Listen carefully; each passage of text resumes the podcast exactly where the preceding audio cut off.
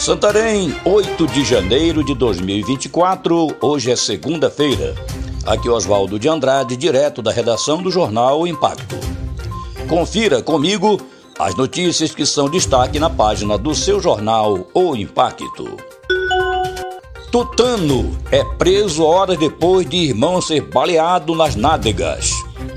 Na noite de sábado, José Carlos da Silva Barbosa, vulgo Tutano, de 24 anos, foi preso cerca de 2 horas depois do irmão, identificado como Paulo Ricardo Teixeira da Silva, o Chuque, ser baleado nas nádegas.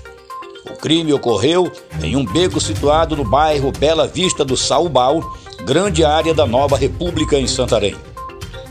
A Polícia Militar informou preliminarmente que criminosos em uma motocicleta estavam caçando Tutano, mas como não o encontraram, disciplinaram o irmão dele, Chuque, com ao menos 2 tiros na região traseira. Pastor vítima de colisão entre motos na Curuá-Una morre no hospital. Na manhã desta segunda-feira, dia 8, foi confirmada a morte do pastor Misael Silva Ferraz no Hospital Municipal de Santarém, após não resistir a uma cirurgia.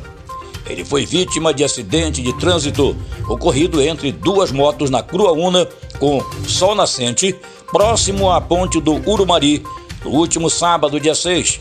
De acordo com informações preliminares, o motociclista suspeito de provocar a colisão teria cochilado no volante por apresentar sinais de embriaguez.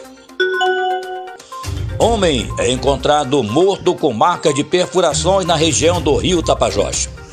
Um pescador de 58 anos, identificado por Adamor Farias Neves, conhecido como Dadá, foi encontrado morto com marcas de perfurações na vila de Tarumã, localizada na aldeia do Mapirizinho, região do Rio Tapajós.